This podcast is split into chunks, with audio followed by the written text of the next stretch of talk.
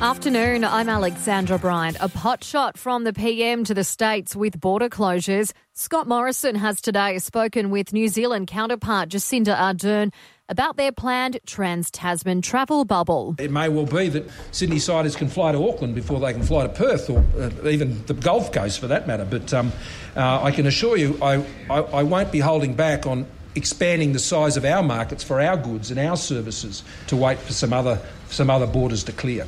The comment was made as Morrison addressed the National Press Club outlining his new Job Maker program. It centres around overhauling the skills system to stimulate job creation. I want those trade and skills jobs to be aspired to, not looked down upon or seen as a second best option.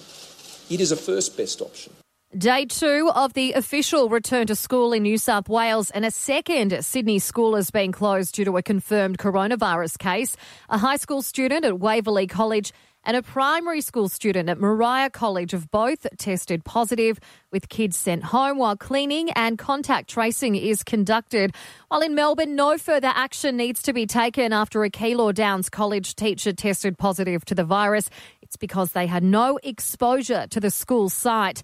And just two days before the NRL season resumes, rising Cronulla star Bronson Xerri has tested positive to a banned substance. You ready?